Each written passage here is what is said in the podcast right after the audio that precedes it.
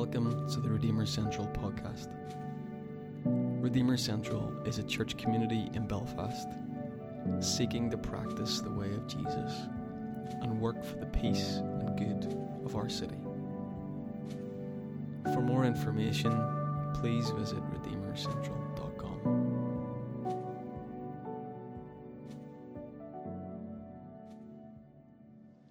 You'll see um, coming up behind you uh, uh, an icon that's been going around um, social media recently in the last few days. Red Letter Christians and Kelly Latimore, who's a, an artist who develops icons um, for use, have been have put it together, and it, it's inspired by the words of Munther Isaac in, in Bethlehem, Palestine, and his his statements about Christ being born under the rubble or the nativity, as if it was happening now, where would Christ be being born? Just to quote him, he said, If Jesus is to be born today, he would be born in Gaza under the rubble in a sign of solidarity with us. This is what Emmanuel means precisely that he is with us and in the midst of our pain and suffering. This is how we're to understand it. This is what the Christmas message is to us. So I, I think it's important that we join together in prayer today at this Christmas time for those suffering, particularly in Gaza, but also in other parts of the world this year has been full of trauma and war, and that's where Christ is born into the trauma, the pain, the marginalized. So let's just stand together again and use the words of this prayer just to pray for peace and for God to intervene in Gaza. And I'm also going to stop at the end um, of the prayer and just give you a little bit of space just for a moment, just to, to bring your own prayers and to, to identify the places where you feel Christ would be, would be being born if he was born today. The words in bold we'll say together, the other words I'll, I'll say for us. God of justice and compassion, as the violence rages, we turn to you. As divisions widen and hatred deepens, we cry out to you. As families are torn apart, as hostages live in fear, as civilians are killed and injured, we lift up our souls to you. How long, O Lord? In this day of trouble, we call upon you. Incline your ear and listen to us. We plead with you for an end to the violence, for this war to cease. We pray that you would cause those in leadership in Israel and Gaza to agree an immediate ceasefire. Our hearts break for the civilians in Gaza. In the midst of fear and destruction, May they find refuge under the wings of the Most High. May you open a way for food, water, and medicine to reach all in need. We pray for the protection of all who have been taken hostage and for their safe release. O Lord, you are merciful and gracious, slow to anger and abounding in steadfast love and faithfulness. Do not be far off, come to our aid.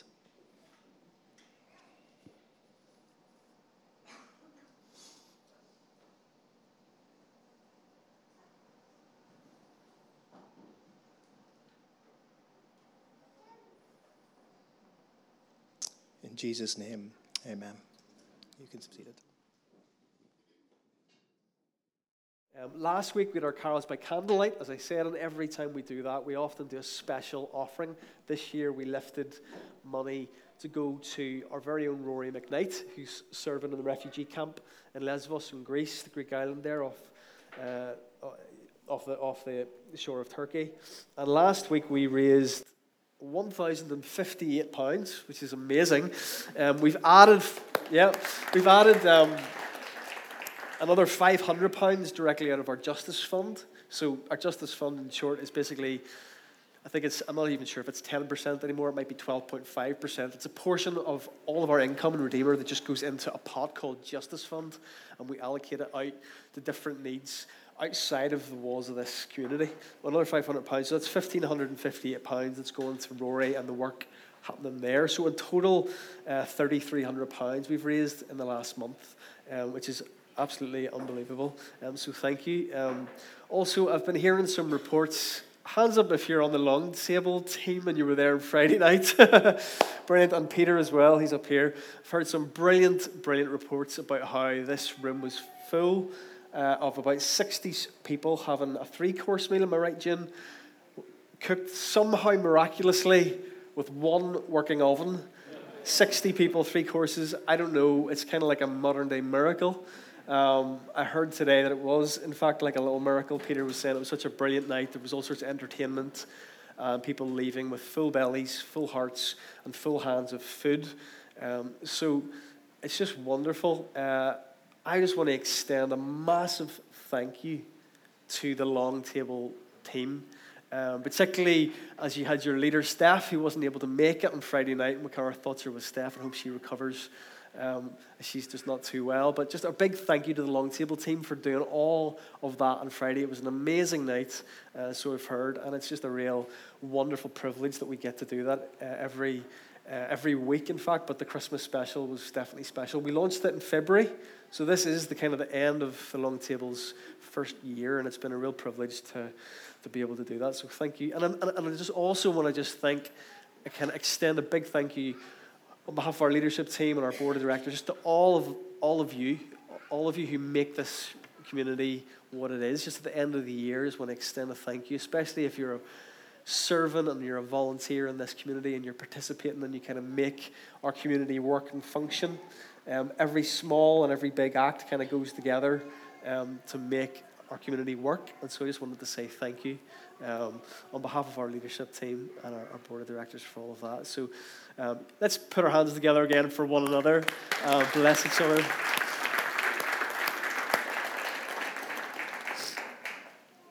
Somebody shout if I'm missing anything. I think I've covered everything, have I? Yeah.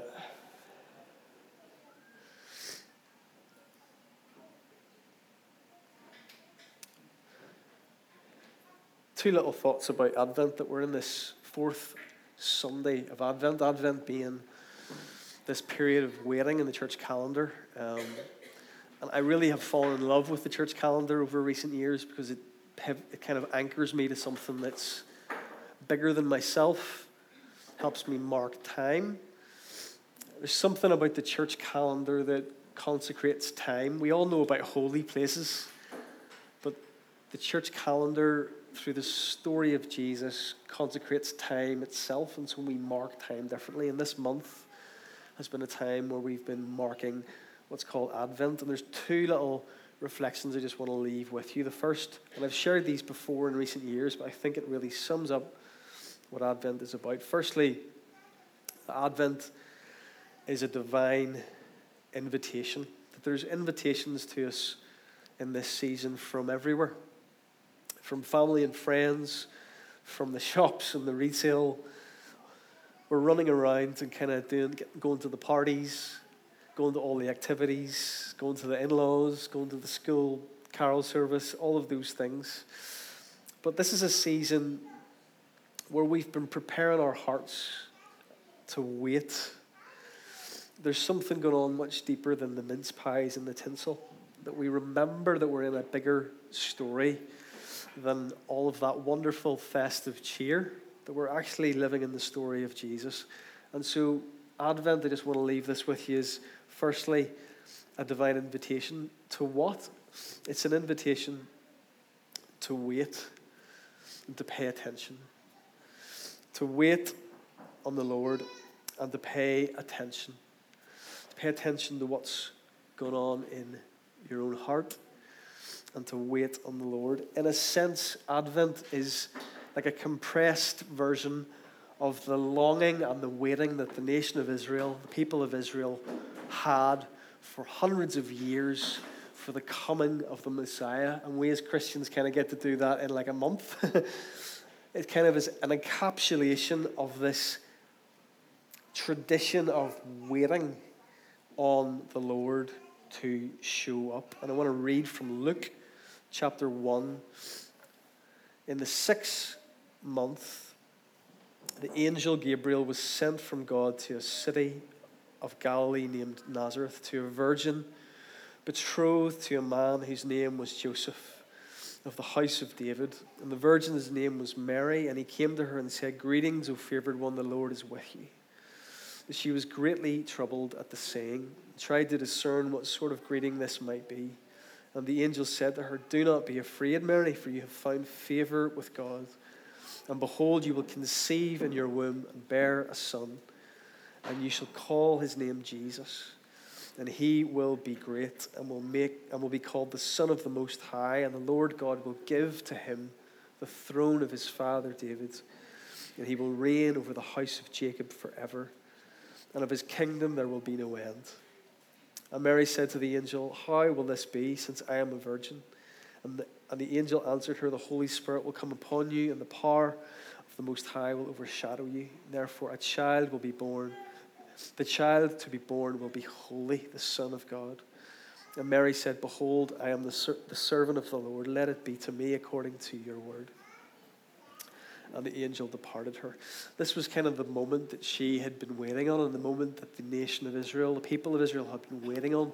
Mary's people, they had longings for God to come, for their Messiah to show up, for the Savior, the one who would be of the lineage of their greatest ever king, King David.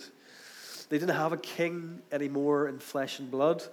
They were being ruled under the occupation of Rome and Caesar, the empire of Rome. They were not free. And in a sense, they were hemmed in, they were enslaved, and their hopes were that one day a Messiah would come to fulfill the prophets and establish the reign of God again on earth. That they would be powerful and free again, and that their hopes and dreams would be fulfilled, that this Messiah would be a rescuer to come and release them, free them from the captivity, from the enslavement, from the occupancy that they were under in the Roman Empire. And they had gone through this before in Egypt and been delivered by God from Egypt, from the Egyptian Empire. And so that's where the people of God are at when we enter the story in Luke 1. And when Mary hears from the angel that she is bearing, going to bear a son, the Son of the Most High, it's the answer to their longings, to their waiting, to their questions. God has finally come. And so, a question for us Advent is a divine invitation. The invitation for us is to ask, Where are you at? What are your own longings? and waitings? What's, what do you long for? What do you hope for? What do you hope that maybe God will come into and show up in this year? Where are the parts in your life that need a Savior, that need a rescuer, that are enslaved, that feel oppressed, that feel hemmed in, and you just long for God to come?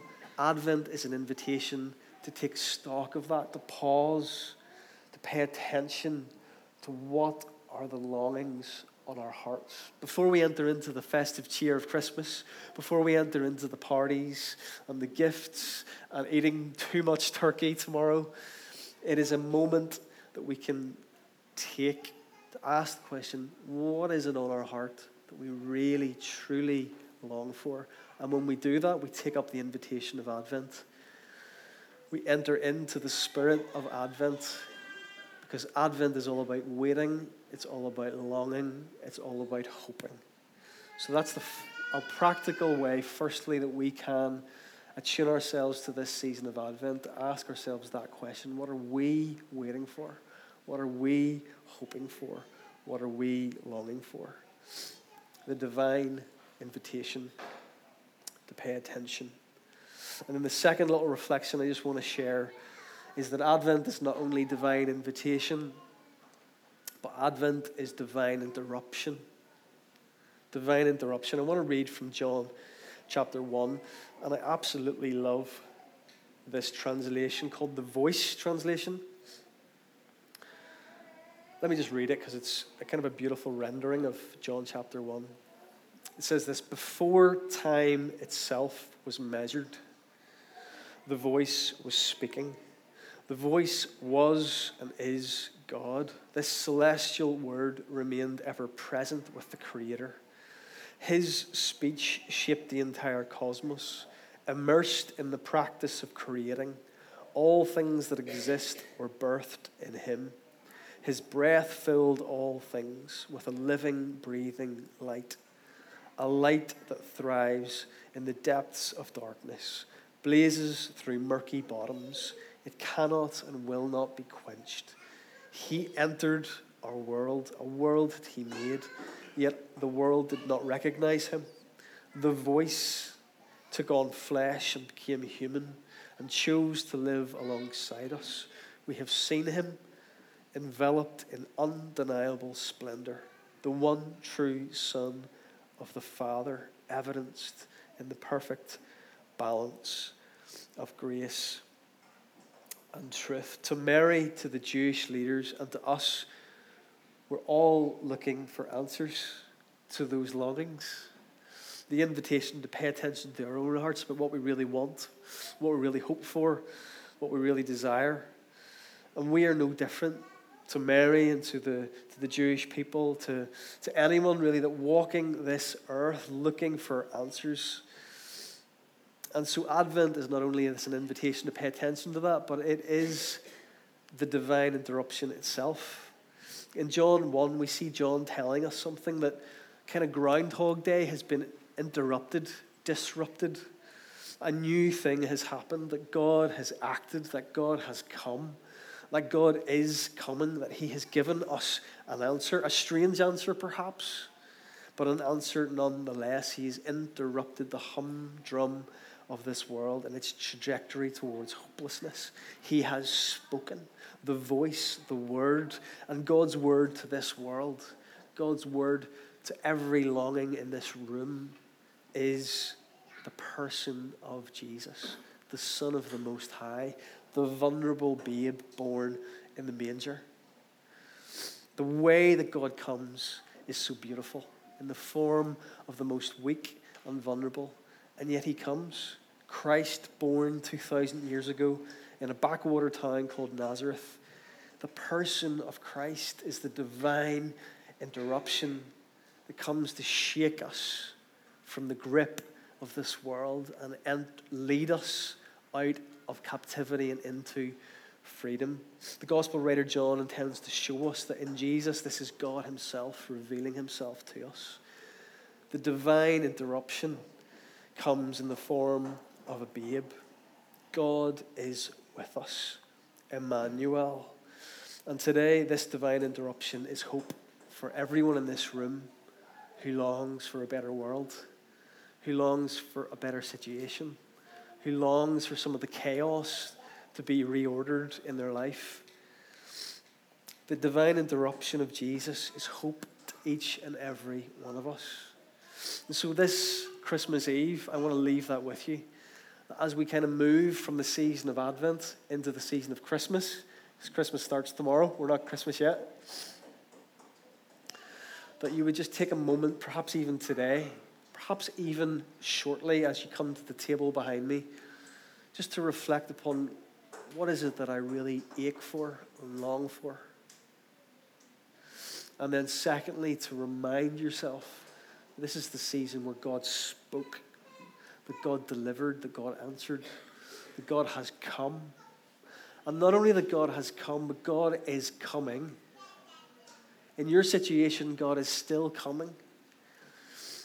I believe if we have eyes to see, we can see God everywhere. Often God is at work and we are so busy that we just miss it. I have no doubt that some of the stories, even from Friday night, would testify to the fact that God was in the midst of something that looked so ordinary and so normal, and He was there.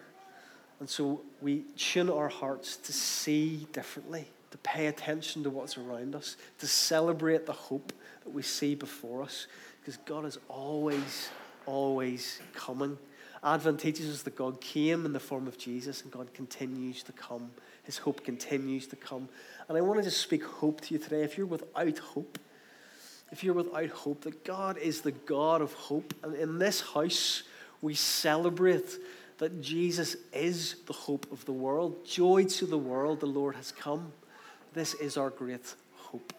And so, as you take up the divine invitation to pay attention to what's on your heart, I pray as well that we would take up the divine invitation to see the answer in the face of Jesus this Christmas God with us.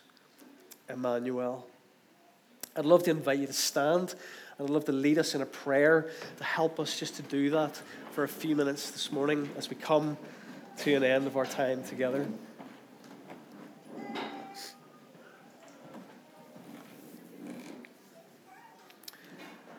Behind me, there's a table set with wine and with, with bread, grape juice, and gluten free bread, to be precise. And so everyone is invited to this table. And it's kind of a special thing, I think, to celebrate communion on Christmas Eve, because at this table is presented the hope of the world.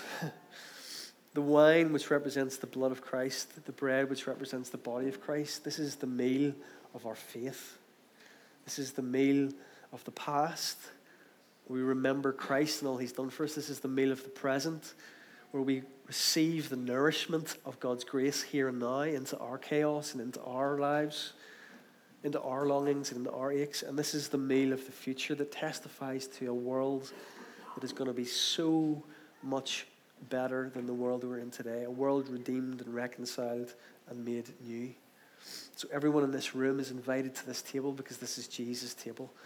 And we're going to come to that in a moment as John leads us in a last song. But before we do that, let's pray this prayer together, this Advent prayer. And the parts in bold or yellow, I can't remember which they are, you'll see them, are the bits that I'd love you to participate along with me.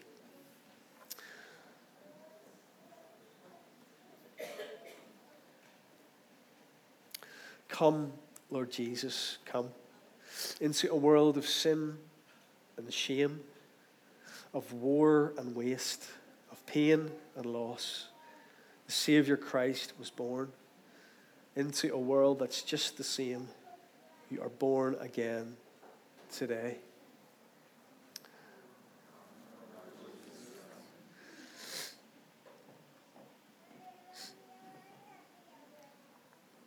O oh Lord, give us yourself above all things. It is in your coming alone that we are enriched. It is in your coming that true gifts come. Come that we share the gifts of your presence. Come with healing of the past. Come and calm our memories. Come with joy for the present. Come and give life to our existence. Come, Lord Jesus, come. Come with hope for the future. Come and give us a sense of eternity. Come, Lord Jesus, come. Come with strength for our wills. Come with power for our thoughts. Christ, we wait for you. Come with love for our hearts. Come and give affection to our being. Come, Lord Jesus, come. Come, Lord, give yourself above all things and help us to give ourselves to you. Come, Lord Jesus, come. Come and live within us that we might live in you. Christ, we wait for you. Lord, fill our hearts with your goodness. Dwell in us and let us know your peace. Enter into the dark places of our lives that we may overflow with your love and reflect your forgiveness, bringing forth the fruits of love, hope, joy, and peace. Come, Lord Jesus, come. God of our joys and sorrows, make your home among us. Comfort and console the prisoner. Give us compassionate hearts and bring us all the joys of heaven our true home where you reign. For your kingdom come. Father, Son, and the Holy Spirit. Come, Jesus, come. You are the object of our journey. You are the one that leads us onward. You are the light in the gloom. You are the forgiving one. You are the peace giver. You are the accompanier. You are the incarnate one. Christ, we wait for you. Lord, we just thank you for your presence here today. That you're the object of the journey that we're on, that you're the object of our desires, that you're the one that is with us. We just pray that as we worship, as we come to the table, that we would meet with you, that you would reveal the longings of our hearts, that you would remind us that you are the answer to our questions, that in you, Jesus, is our hope. Amen.